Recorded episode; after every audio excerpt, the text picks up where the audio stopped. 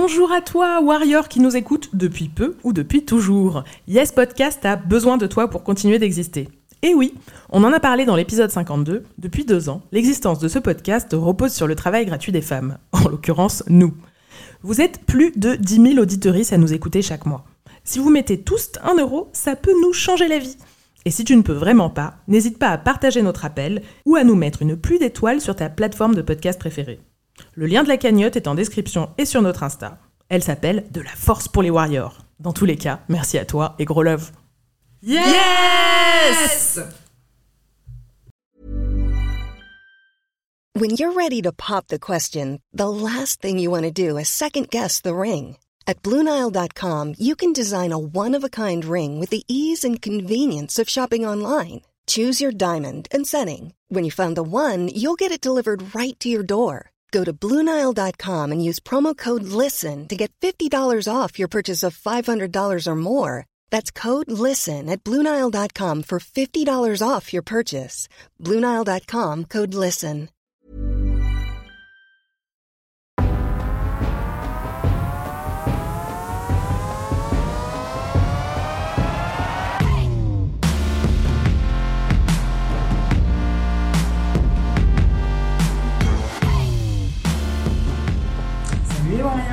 Vous êtes sur le point d'écouter la 2e partie de notre épisode sur le gaming.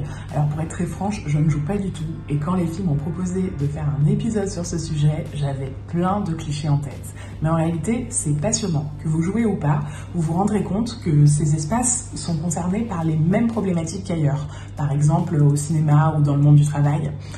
Vous vous apercevrez également, et ça c'est un thème qu'on aborde dans la première partie, que je vous recommande chaudement, que beaucoup des gamers sont en réalité des gameuses ou des gamereuses, et que finalement, ils s'y jouent les problématiques de cyberharcèlement et de sexisme qu'on peut retrouver dans d'autres espaces.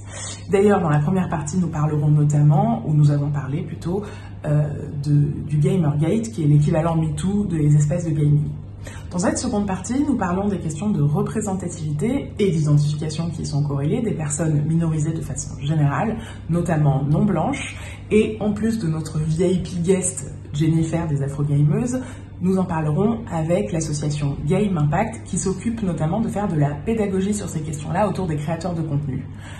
Ils et elles sont vraiment passionnantes. La 3e partie, dans une autre perspective, porte sur les enjeux autour de la créativité des contenus. L'ensemble est à écouter mieux dans l'ordre, mais en tout cas, vous pouvez choisir le thème que vous préférez en premier. Et pour vous planter un peu le décor, on a enregistré cet épisode en live sur Twitch. Il dure assez longtemps, donc on l'a redécoupé pour qu'il soit plus digeste, pour que vous puissiez choisir votre thématique. Nous avons traité ce sujet en coordination avec le magazine La Déferlante, dont le dernier numéro porte sur le thème « Jouer ». Il est sorti le 8 novembre en kiosque. On vous en recommande la lecture également. À tout à l'heure et bonne écoute.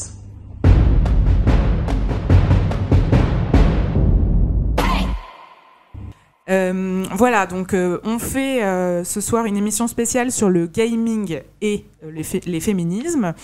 Et là, on va rentrer dans la partie sur la question des représentations, de la diversité et des enjeux de représentation. Et justement, tout à l'heure, Jennifer, quand je t'écoutais, c'est marrant parce que je me disais, il y a l'agressivité qu'on peut ressentir en tant que gameuse, les difficultés que tu décris à s'approprier ce terme, mais il y a aussi ce qu'on appelle la capacité d'identification, c'est-à-dire que quand tu parlais de tes difficultés, je pouvais pas m'empêcher de me demander, mais toi, pendant toute la période où tu traversais ça, quels étaient les avatars que tu choisissais, en fait ? Excellente question.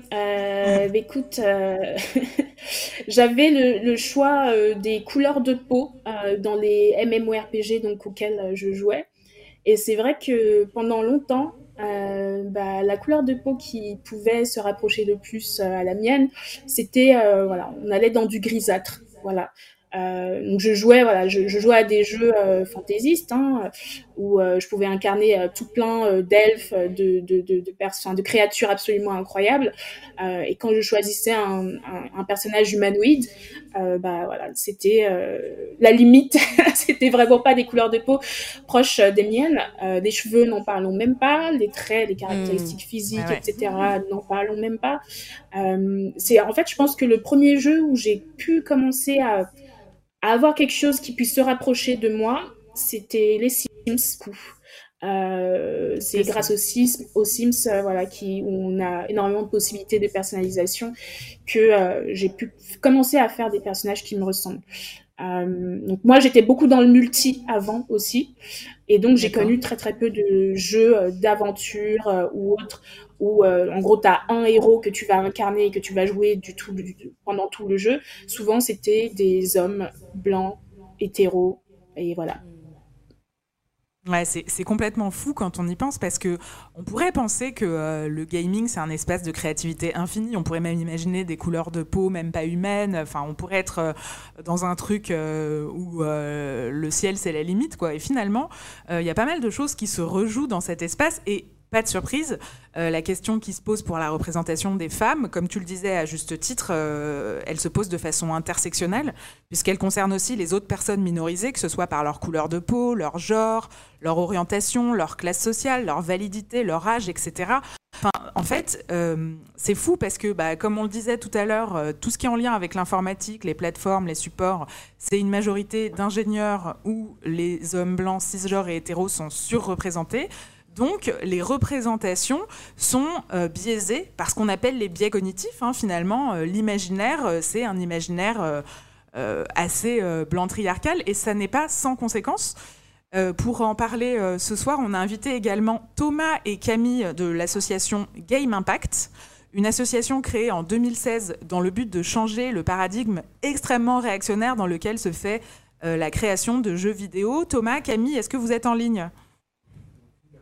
Alors, qui est en ligne là ? À qui avons-nous avec qui, Camille ou Thomas ? Camille ou Thomas.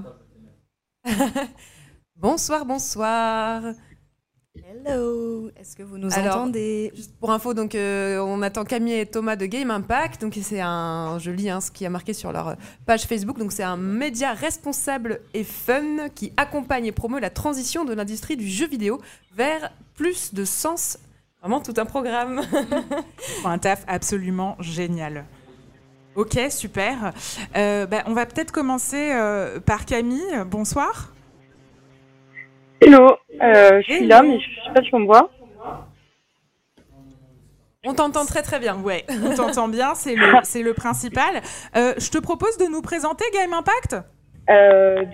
Game Impact, qui a été créé à l'initiative à la base de Simon Chanu, qui était à Make Sense, donc une association plutôt tournée entrepreneuriat social, et qui voyait plein de secteurs se tourner vers l'impact social, qu'est-ce qu'on peut faire, etc., mais rien au niveau du jeu vidéo.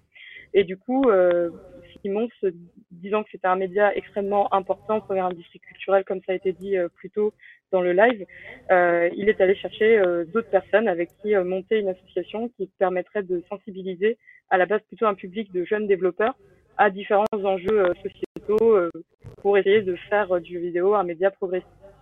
Et donc depuis 2016, l'association a fait plein de choses. Au départ, son activité, c'était surtout d'organiser des tables rondes et des débats. Et l'association se présente plutôt comme généraliste. Donc, il y a eu des sujets sur les seniors dans le jeu vidéo, comme sur la collapsologie, des questions de finitude des ressources, de dérèglement climatique, etc., et jeux vidéo, les divers sujets autour de la représentation. Nous, le plus important à chaque fois, c'était d'essayer de mettre en avant des personnes concernées et de leur donner une plateforme pour qu'elles puissent s'exprimer sur un sujet et de les rendre audibles justement à un public de jeunes développeurs et développeuses pour que Yel puisse s'en emparer. Nous, du coup, on est une communauté assez large avec plein de gens qui sont venus autour de ces différents sujets. Forcément, entre les gens qui s'intéressent aux enjeux environnementaux et ceux qui s'intéressent aux questions d'inclusivité, par exemple, il peut y avoir plein de biais ou de ressentis, de vécus, d'intérêts différents.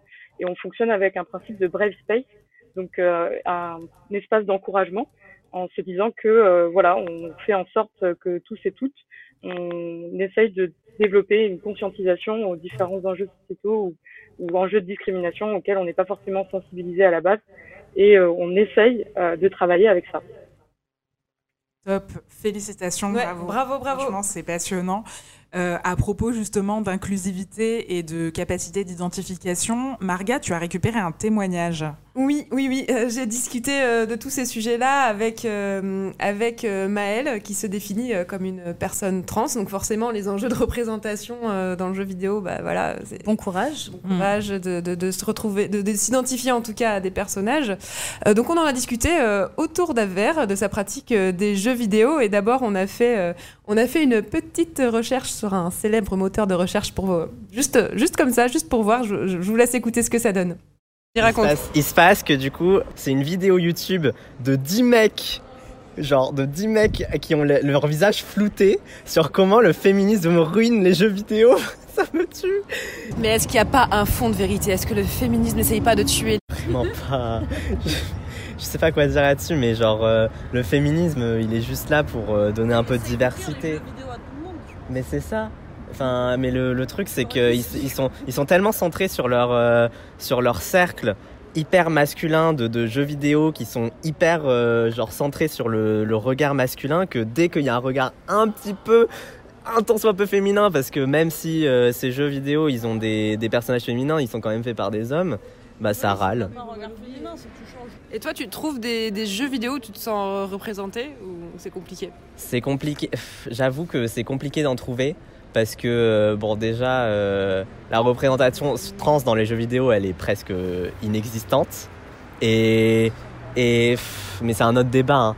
Mais après, des personnages forts et féminins, j'en trouve dans 2 ou 3 jeux vidéo. Et encore, il y a quand même des choses à redire sur beaucoup de jeux. Sur leur apparence notamment. Souvent, oui, c'est ça, quand c'est des femmes fortes, elles sont hyper sexualisées. On en parlait avec Bayonetta, surtout dans les jeux japonais ou même en général. Mais à quoi tu joues du coup ? Toi, en tant que personne trans, dans un milieu qui est quand même hyper compliqué, comment tu fais pour survivre en fait, pour continuer à jouer et t'intéresser à... Je suis pas le plus grand gamer non plus, mais en général, je joue soit à des jeux qui essayent pas trop... de donner ce regard masculin, ou sinon juste je laisse ça de côté et me concentre sur l'histoire et pas forcément les personnages. En ce moment, je joue beaucoup à The Witcher, et l'utilisation des personnages féminins dans The Witcher, elle est un peu... Enfin, c'est hyper sexualisé aussi. Genre, il y a quelques personnages forts, mais ils sont quand même... ils se font pécho par la moitié des personnages. En vrai, je laisse un peu ça de côté et essaye de plus me... Enfin, je sais que je vais pas forcément réussir, et j'essaye de pas avoir d'attente. Comme ça, quand il y a un truc bien, je suis en mode genre, oh mon dieu, waouh, une once de représentation qui est un peu correcte, genre, trop bien. Voilà. Ouais. Wow. Faut pas avoir trop d'attentes, hein. C'est comme quand t'es une femme dans la vie. Exactement, de manière générale. C'est ça, et c'est vrai, c'est dans son témoignage à Maëlle, en plus on trouve pas mal de choses dont on a parlé tout à l'heure, donc le gatekeeper notamment, voilà, ouais. Quand il dit que voilà, il y a les mecs qui, dès que ils se sentent attaqués, dès qu'il y a des représentations un peu féminines dans certains jeux vidéo, des personnages auxquels ils s'y attendaient pas, et ce qu'on disait tout à l'heure aussi sur le fait de se revendiquer comme gamer ou gameuse. Lui il dit ah ouais non moi je suis pas vraiment gamer, oui, voilà. Parce que je joue que à ça. Mais si Maëlle, tu es un gamer. C'est ça. Ben, à ce propos, Thomas, Camille, ça me plairait de connaître votre retour sur ce genre de témoignage, parce que j'imagine que ça vous étonne pas spécialement. Du coup, sur cette question, ce que je trouve absolument génial, c'est que vous avez fait un guide. D'ailleurs, n'hésitez pas à aller regarder parce qu'il est en ligne. Accessible gratuitement, vous avez fait un guide qui s'adresse aux créatrices de jeux vidéo, dans lesquels vous donnez des conseils super utiles et surtout précieux pour diversifier les représentations. Est-ce que je vous laisse présenter cette initiative et peut-être nous faire un retour sur le témoignage de Maëlle ? Alors, j'ai bien envie de donner la parole plutôt à Thomas, puisque moi, à l'époque, j'ai pas travaillé sur la création du guide. Et je pourrais compléter avec qu'est-ce qu'on en fait aujourd'hui, comment ça a évolué. Top. Ok, bah, du coup, je peux expliciter un petit peu. Donc, il y a eu plusieurs phases un peu d'historique sur la création de ce guide. Initialement, il se trouve que donc, moi, je suis dans les cofondateurs de l'asso Game Impact. Et avant la fondation de l'asso, j'avais conçu un cours pour les écoles de jeux vidéo. En tant que game designer, bon, je donne des cours dans ce type d'école, et sur justement les questions de représentation, et pour essayer de proposer aux étudiants comment faire des jeux moins sexistes, moins racistes, etc. Dans le cadre des activités de l'association, on a eu l'occasion d'organiser une game jam avec une école qui s'appelle Epitech, qui est une grosse école d'informatique pour les 20 ans de l'école. Une game jam, en gros, c'est un peu comme un hackathon. Donc c'est un événement où pendant 48 heures, les gens vont se réunir et créer un jeu vidéo. Et puis voilà, à la fin des 48 heures, on a un prototype de jeu qui tourne et on est content, on a fait un jeu, on s'est rencontrés, voilà, c'était sympa. Et donc c'était cet événement-là qui était organisé pour les 20 ans de l'école, et là l'objectif, c'était justement d'avoir comme thématique l'inclusion. Et donc pour aider les étudiants qui pour beaucoup, étudiantes qui pour beaucoup débarquaient un peu dans cette thématique-là, surtout qu'évidemment en école d'informatique, il doit y avoir peut-être 5% de femmes, enfin c'est vraiment ce pourcentage-là, on a produit ce carnet qui se basait entre autres sur les cours qui avaient pu être créés précédemment, et puis avec des ressources complémentaires, et qui avait pour but de leur donner des pistes assez accessibles, assez compréhensibles, pour pouvoir proposer des représentations plus variées, plus inclusives, plus respectueuses, etc. etc. Et puis par la suite, on s'est dit que c'était une ressource qui pouvait être utile à tout un tas de studios, parce que il y a beaucoup de studios qui en fait peuvent être intéressés aujourd'hui, moins il y a une dizaine d'années, mais plus aujourd'hui, par les démarches d'inclusion, mais qui savent pas exactement comment faire en fait, et qui peuvent aussi avoir des difficultés à former leur staff en interne. Et donc, c'est pour ça qu'on s'est dit, tiens, ce carnet autant qu'il serve à tout le monde. Et donc, on l'a mis à disposition gratuitement sur le site de Game Impact, que vous pourrez aller voir. Bon, pour faire la petite pub rapidement, sur gameimpact.fr. Voilà, il est à dispo en open source, tapez dedans. Ouais, et il est super intéressant, j'y ai appris vraiment beaucoup de choses. Et d'ailleurs, j'ai envie de rebondir sur ce que tu viens d'expliquer. Tu as donné des cours, tu me disais, en 2014, tu as commencé à donner des cours pour sensibiliser sur ces sujets, notamment à la suite du Game Impact, Gamergate. Voilà, merci, je vais retrouver l'âge. Gatekeeper, Gamergate. Voilà, je m'embrouille. Vocabulaire. Mais effectivement, tu m'avais dit l'autre jour au téléphone, et ça m'a fait sourire, qu'à l'époque, tout le monde s'en battait les flancs, et finalement, aujourd'hui, c'est un argument marketing. Ouais. Effectivement, il y a une dizaine d'années, vraiment, tout le monde s'en tapait. On parlait de ces sujets, mais les gens vous regardaient comme de noms de flanc, mais de quoi tu parles, quoi? Féminisme et jeux, inclusion, enfin, c'est des termes qui n'existaient même pas, quoi. Aujourd'hui, effectivement, vers la fin des années 2010, les studios ont commencé à prendre conscience. En fait, il y a eu suffisamment de mouvements dans la pop culture, notamment dans le cinéma, la bande dessinée, etc., et puis le Gamergate, comme vous disiez, pour que ça commence à se voir qu'il fallait faire un effort. Je pense que le jeu vidéo s'y est pris quand même un peu plus tardivement que d'autres médias comme le cinéma, où on a vu ce genre de choses arriver quand même 2-3 ans plus tôt. Mais aujourd'hui, effectivement, il y a à la fois des efforts réels de l'industrie, à la fois, effectivement, c'est aussi opportuniste, c'est pour des questions d'image, il faut pas passer pour les gens réac, quoi, avec parfois, évidemment, des choses qui peuvent être où ça se voit un peu que c'est opportunisme. Il y avait notamment une histoire assez marrante où il y avait un studio de jeux assez connu, je crois que c'était Bethesda, qui font notamment les Elder Scrolls, Skyrim, etc., les gros jeux de rôle, qui, à l'occasion de la Pride, faisaient toute une communication sur leurs réseaux sociaux dans les pays occidentaux sur la Pride, c'est trop bien. Mais dans tout un tas d'autres pays où la législation sur les LGBT est beaucoup plus discriminatoire, on va dire, ne faisait pas cette communication. Donc en gros, ils faisaient leur com dans... Purple washing à fond les ballons, quoi. À fond, quoi. Complètement. Et sur ce sujet, je pense aussi, ça c'est mon petit... Pour continuer sur les questions d'enseignement, moi comme j'ai enseigné dans une quinzaine d'écoles, je vois assez bien comment ça se passe. Je pense que les écoles prennent pas du tout encore suffisamment leurs responsabilités là-dessus, puisque les écoles, elles vont former évidemment les futurs développeuses, développeurs. Les écoles, c'est un milieu qui est de jeux vidéo, c'est un milieu qui est essentiellement privé. Il y a assez peu de formations publiques, il y en a quelques-unes. Mais voilà, 90% du paysage, c'est plutôt du privé, et qui vont avoir évidemment pour objectif principal un objectif financier. Et donc leur objectif numéro 1, ça va être de pouvoir présenter des chiffres, de regarder, on a placé tant de nos étudiants et étudiantes, et donc venez chez nous, quoi.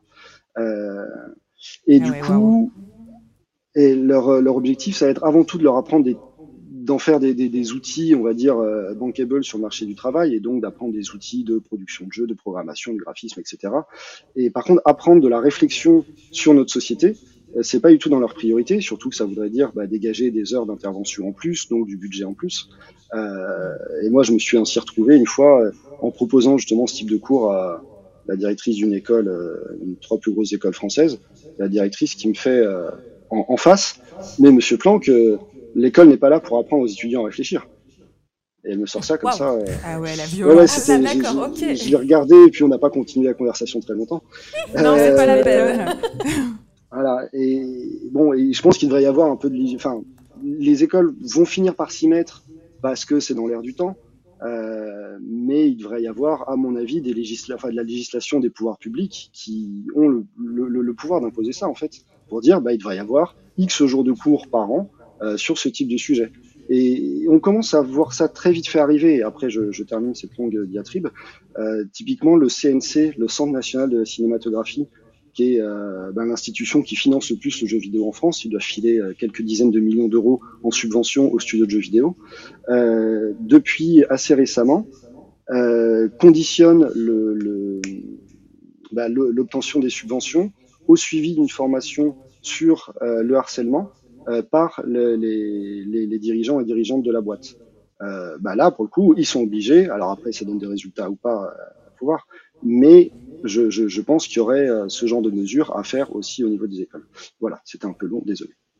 Non, mais c'est super intéressant et comme d'habitude, ça nous montre à quel point la punition du porte-monnaie reste celle qui, de loin, marche le mieux. En fait, ce qui est intéressant dans ce que tu viens de nous faire comme retour, c'est la question de la responsabilité, donc au sens étymologique, l'habilité à répondre à la situation qu'évoquait Jennifer tout à l'heure, sur le fait que sur les différentes plateformes, il n'y a pas forcément de prise de conscience de lutte contre le sexisme, que quand les personnes les gamereuses se font harceler, il n'y a pas forcément beaucoup de réactions, il n'y a pas de prise de mesure du problème, on est face à un blocage systémique finalement, et sur une autre question que le genre, parce que malheureusement la question des représentations se pose aussi sur les autres façons qu'on peut avoir d'être minorisé. J'ai découvert aussi, grâce à votre guide, que aux États-Unis où la statistique raciale est autorisée, la statistique ethnique, pardon, plus de 50%, donc en tout cas une grosse majorité des joueuses sont des personnes non blanches.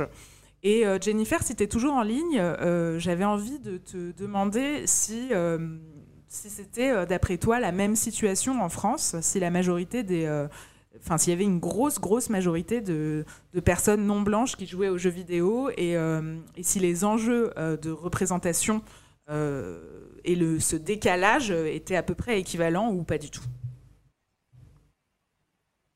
Jennifer, est-ce que tu nous entends ? Moi, je pense que oui. Vous m'entendez ? Oui, super. Vas-y. D'accord. Je pense qu'on est sur des chiffres qui doivent être assez près de ça.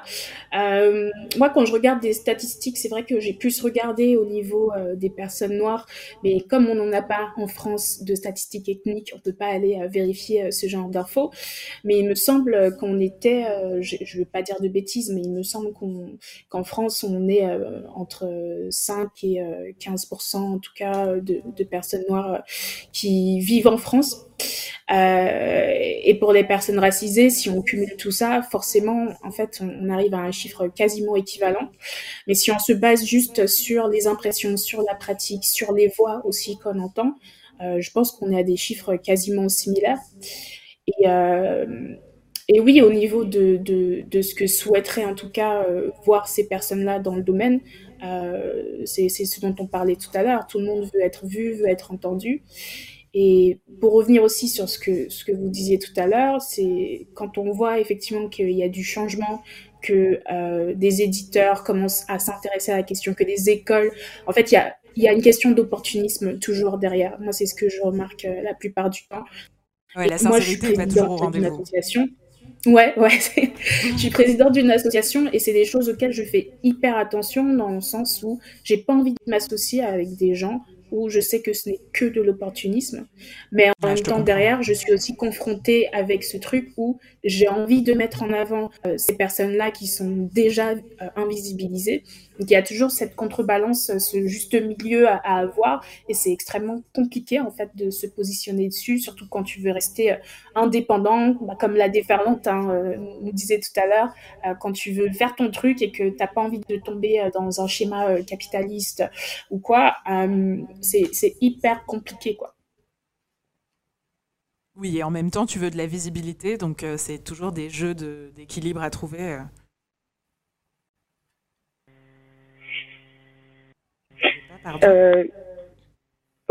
Non, c'est juste pour je sais pas si vous passez à la question d'après ou si on peut réagir aussi à celle-là. Ah, tu peux réagir, bien sûr, avec grand plaisir. Je suis désolée, il y a un petit temps décalage. Il y a un petit décalage en fait entre le moment où vous parlez et le moment où vous reçoit, mais on vous reçoit très très bien. Camille, à ton tour. Ça marche. Non, bah du coup, pour compléter tout ce qu'a partagé Jennifer, c'est vrai qu'on malheureusement on peut pas tellement projeter sur les joueuses. Par contre, on peut avoir des statistiques sur les représentations dans les personnages. Et si on regarde par exemple les jeux nominés pour un Game Awards entre 2003 et 2018, on voit que les jeux où il y a seulement un personnage, on ne peut jouer qu'un personnage non blanc, c'est 3% des jeux. 60% des jeux, c'est des personnages blanches qu'on peut incarner uniquement. Et après, il n'y a que 23% des jeux qui proposent de choisir potentiellement l'origine, la racialisation du personnage. Super violent. Donc c'est des chiffres qui sont quand même assez bas et super violents. Et c'est vrai que là encore, malheureusement, on n'a que les chiffres aux États-Unis. Mais alors, je crois que non, c'est plutôt au niveau international. Il y a l'International Game Developer Association qui, dans son rapport sur la diversité en 2016, montrait qu'il y avait 76% des travailleurs et travailleuses du jeu vidéo qui sont blanches.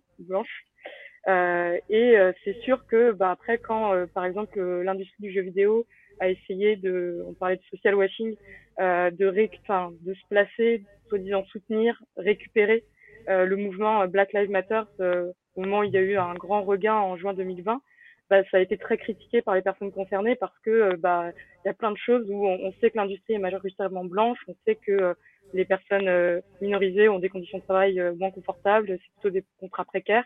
Du coup, les initiatives qu'il y a pu y avoir ont été aussi l'objet de vives attaques. Notamment, il y a Riot Games, qui est créateur de League of Legends, qui avait fait un fonds de soutien de 10 millions de dollars pour financer les initiatives des minorités raciales. Donc, c'était des bourses d'études, des accompagnements de start-up.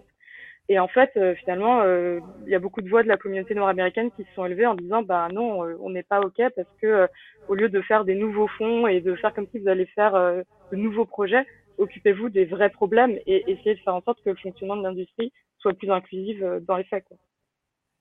Ah ouais, surtout que League of Legends, pour les gens qui, comme nous, ne s'y connaissent pas de ouf, c'est un jeu qui a une visibilité énorme, hein. C'est vraiment le mastodonte des jeux, notamment, il me semble, je parle sous ton contrôle, que c'est une discipline de e-sport qui est considérée comme quasi olympique.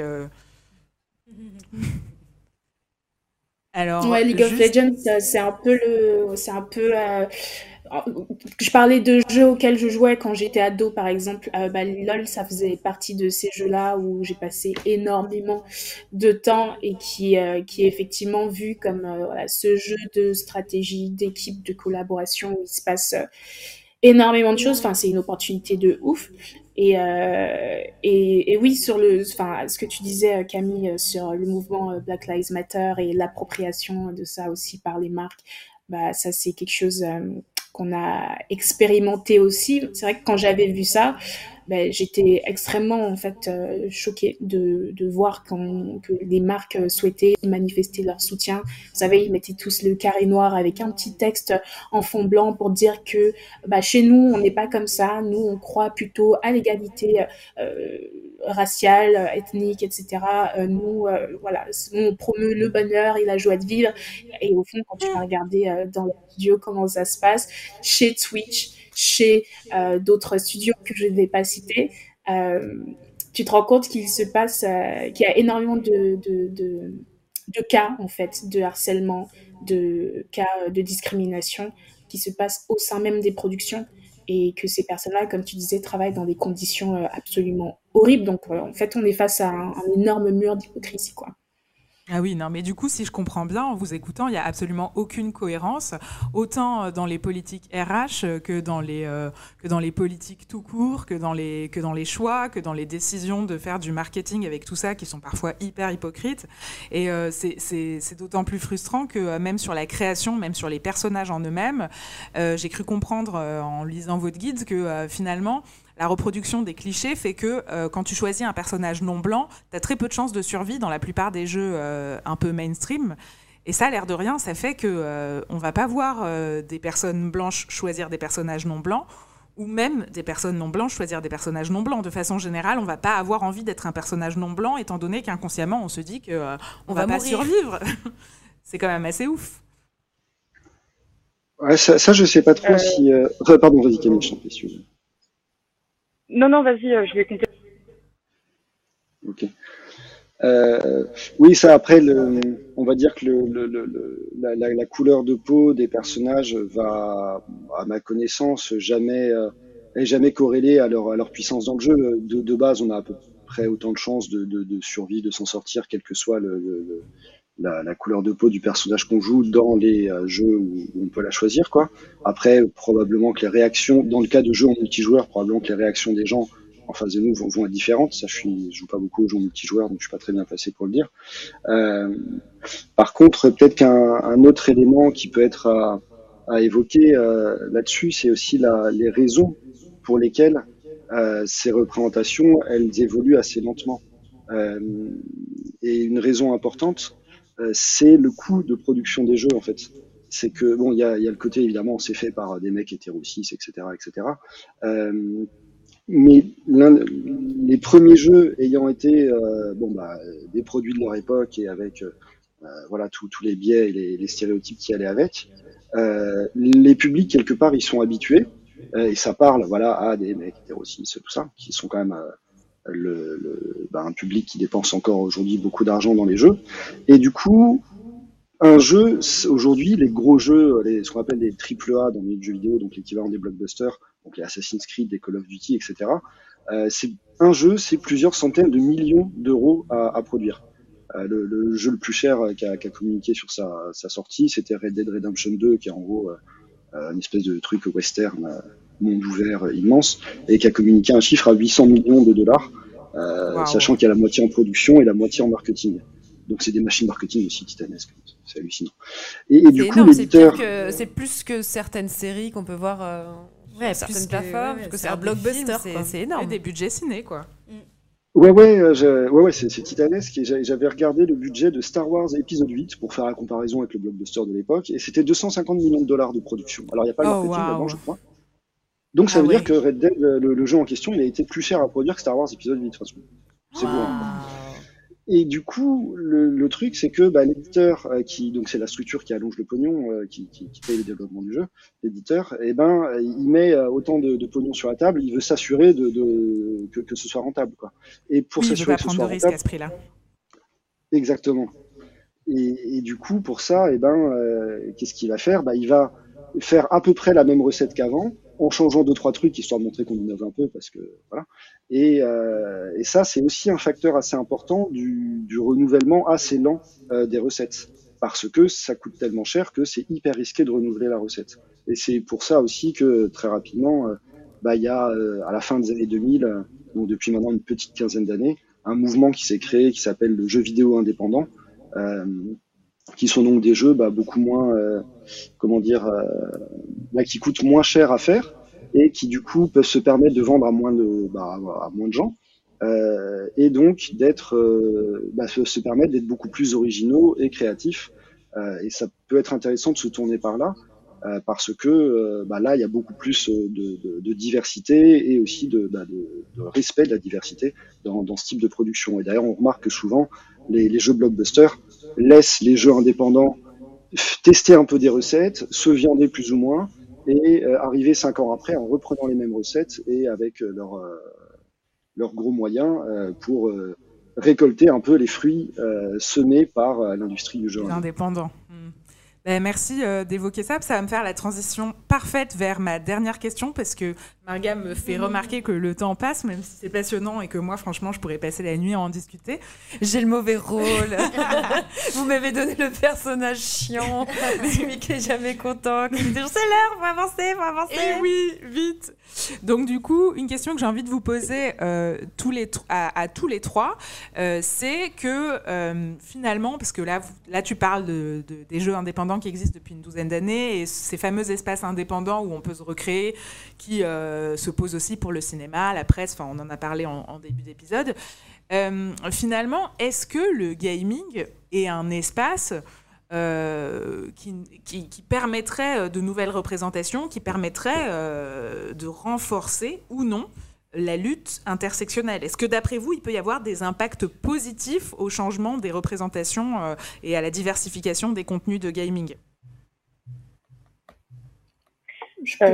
Bah, du coup... Tout le monde veut parler en même temps. Camille, je t'entends réagir. Camille. Bah, très rapidement, en tout cas, ce qui est sûr, c'est que ça peut devenir un espace de changement, d'impact positif, de lutte intersectionnelle. Après, bon, faut déjà essayer de pouvoir laisser plus de place aux personnes concernées, donc de la création par et pour les personnes concernées. Il y a notamment tous les jeux Queer Games qui se développent pas mal dans cette initiative-là. On a de plus en plus de gros jeux à grand budget qui proposent des alternatives aux jeux compétitifs, empreintes de valeurs virilistes, qui sont plutôt les Care Games. Donc, en tout cas, l'industrie du jeu vidéo est en train de se renouveler là-dessus. Après, c'est vrai que pour être un espace de lutte intersectionnelle, on a bien vu avec ce qu'amenait Thomas, c'est des espèces d'énormes paquebots, c'est super difficile de faire évoluer les choses. C'est un peu d'identifier c'est où les zones où on peut venir mettre notre grain de sel. Donc il y a les studios directement avec de la formation, ça peut passer par des financements qui obligent à faire de la formation sur certaines discriminations, peut-être que c'est là qu'on peut commencer à agir. Ça passe par les communautés de joueurs et joueuses qui proposent du contenu ou qui font remonter des problématiques, notamment par exemple les Sims, qui sont quand même assez connus pour avoir proposé plein de choses super inclusives. Bon, bah là ont été rattrapés par leur communauté qui leur ont fait remarquer que, bah, par exemple, les couleurs de peau non blanches et notamment les cheveux crépus étaient souvent pas assez détaillés, que ça manquait de détails et de finition. Bah, finalement, la communauté a fait pression, ça a fait que YeGame, ça bougeait. C'est quand même un gros temps que on peut agir aussi à cet endroit-là. Et je pense qu'on peut vachement agir au niveau des écoles de jeux vidéo en essayant de proposer déjà aux futurs développeurs, développeuses de jeux de sensibiliser à ces enjeux. Par contre, c'est un milieu qui est tellement fermé. C'est vrai que d'envoyer les personnes concernées, je sais plus qui l'a dit plus tôt dans le podcast, c'est un peu toujours les mêmes du coup qui se retrouvent à aller au front quand on veut une personne concernée qui vient parler sur ces enjeux-là. Et du coup, ça peut être épuisant, puis ça peut venir essentialiser. On ne me parle de mon boulot qu'à travers mon identité de femme, de personne racialisée, etc. Et du coup, je pense que c'est super important de créer des alliés qui parlent en tant qu'alliés, qui ne parlent pas à la place des concernés, mais qui soient vraiment là pour accompagner justement toutes ces transformations. Thomas, un petit mot sur la question ?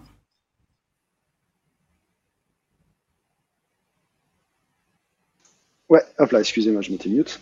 Bah, peut-être pour rebondir sur ce que tu disais, Camille, rapidement, sur la place des alliés, c'est sûr que c'est, bah, comme on disait, un espace avec, où les minorités sociales sont encore très en minorité. Et donc, c'est important aussi d'avoir effectivement des personnes qui vont... qui vont ouvrir un petit peu le champ et laisser de la place par la suite pour que des personnes en minorité puissent un peu plus en prendre, quoi. Ça, clairement. Et puis, il y a aussi, peut-être pour évoquer deux, trois structures qui travaillent aussi sur ces sujets en France. Je pense que c'est important, donc là, il y a Afro-Gameuses et Game Impact qui sont présentes ici ce soir. C'est important de parler aussi, je pense, du STJV, et de Sud Solidaire Informatique. Donc ça, c'est plutôt qui travaille sur les conditions de travail, mais aussi justement de harcèlement, etc., au sein des entreprises du jeu vidéo. Donc le STJV, c'est le syndicat des travailleurs et travailleuses du jeu vidéo, et qui produisent du contenu critique justement sur la manière dont se produit le jeu vidéo, et donc la manière dont ça impacte les contenus qui sont produits. Et donc qui militent aussi pas mal pour plus d'inclusivité, etc. Et voilà, donc vous pourrez aller voir STJV, je posterai tout à l'heure le lien. Et ça peut être utile non seulement pour des personnes qui travaillent dans le jeu, mais aussi pour acquérir un œil critique dessus, pour les personnes qui jouent juste. Ok, voilà. Super. Donc il y a beaucoup d'initiatives. On vous sent tous les deux assez optimistes sur la question. Jennifer, le gaming, ça peut être un outil de lutte intersectionnelle ? Oui, pour moi, évidemment, dans le sens où c'est un médium, le gaming, c'est quand même le premier médium de divertissement aujourd'hui dans le monde. Hein. C'est arrivé devant le cinéma tout de même. Donc, c'est pour dire le potentiel du médium. Et c'est un média créatif. En fait, le principal média, selon moi, qui peut vraiment permettre à énormément de gens d'incarner différents rôles dans notre société. On peut aussi bien nous faire rêver qu'on peut aussi nous faire voyager, qu'on peut nous faire incarner, nous mettre en fait dans des rôles et dans la vie aussi d'autres personnes, des vies qu'on n'aurait jamais imaginé incarner en fait. Et je pense qu'à travers ça, on peut partager énormément d'histoires et sensibiliser en fait les gens à énormément de questions. Et sur les questions d'identification, moi j'ai joué toute ma vie à des héros blancs, cisgenres, hétéros qui me ressemblaient pas, mais ça m'a pas vraiment dérangée en fait. Ça m'a pas empêché parfois d'apprécier mon expérience de jeu, et je pouvais m'identifier à eux à travers leur histoire. Ce qui m'a surtout embêtée, c'était l'absence, la rareté de héros qui pourraient me ressembler. Si on parle typiquement de l'afro-fantasy, en tout cas de la fantasy tout court, c'était très très rare de retrouver un héros, une héroïne qui allait me ressembler dans cet univers-là. Et c'est même quelque chose qui est hyper contesté, en fait, contesté par beaucoup de joueurs qui pensent qu'on n'a pas notre place dedans. Pourquoi est-ce qu'on est dans Game of Thrones? Pourquoi est-ce qu'on est dans House of the Dragons? Toutes ces controversies, pourquoi est-ce que la petite sirène est noire, etc. C'est des débats qui ont lieu. Maintenant, je reste optimiste en fait sur la question, parce que je pense que c'est justement, comme tu disais tout à l'heure Camille, hein, en investissant le domaine, qu'on pourra faire évoluer les choses. Et c'est vrai que je compte évidemment bien sûr sur... les jeux indés, parce que c'est eux qui ont apporté une certaine fraîcheur, ils ont souhaité se démarquer. Il est aujourd'hui un petit peu plus accessible aussi de développer son propre jeu si on le veut. Donc c'est grâce à ça que plus de personnes de divers horizons arrivent à développer des choses nouvelles, mais c'est aussi parce qu'ils ont envie de se démarquer de ce qu'ils font déjà les gros, qui derrière donc vont repiocher leurs idées et puis en faire ces énormes trucs qui ne marchent pas toujours d'ailleurs. Heureusement. Mais oui, je pense qu'il faut rester optimiste, parce que clairement, moi, je ne ferais pas ce travail-là, en fait, si je pensais que c'était complètement mort. Et ce qui nous donne de l'espoir, c'est la force des joueuses, des communautés existantes qui travaillent sur tous ces domaines-là. Et puis, les studios indépendants s'intéressent fortement aussi à ces questions-là. Et je sais qu'avec Afro-Gameuses, par exemple, on fait des partenariats avec certains studios, que ce soit juste pour participer à des sessions de playtest, c'est-à-dire eux, ils sont en train de développer leur jeu, ils vont arriver à un certain moment où ils ont envie de le faire tester par des personnes pour savoir qu'est-ce que ça donne, qu'est-ce qu'ils en pensent, surtout quand ça va être des personnes qui sont concernées par ce qu'ils sont en train de développer. Je sais pas si on parle du jeu Tell Me Why qui va mettre en avant une personne, un homme trans par exemple, ils vont aller voir des communautés des communautés de personnes trans pour leur dire voilà, teste mon jeu, dis-moi ce que t'en penses, etc. Et je trouve que c'est hyper important de passer par ces canaux-là en fait pour faire évoluer, pour se déconstruire et puis pour faire évoluer le contenu qu'on propose, parce qu'il affecte absolument tout le monde autant que le cinéma. Donc voilà, le jeu vidéo, c'est un médium qui est ultra fort. C'est un médium qui est international, vraiment universel. Donc, il a en fait un rôle à jouer, de grande responsabilité, selon moi. Merci pour cette force, merci pour cet optimisme. Ça fait de vous tous de vrais warriors, et ça me donne presque envie d'aller tester des jeux vidéo dès demain, en fait. Ça y est, Zina est devenue gameuse.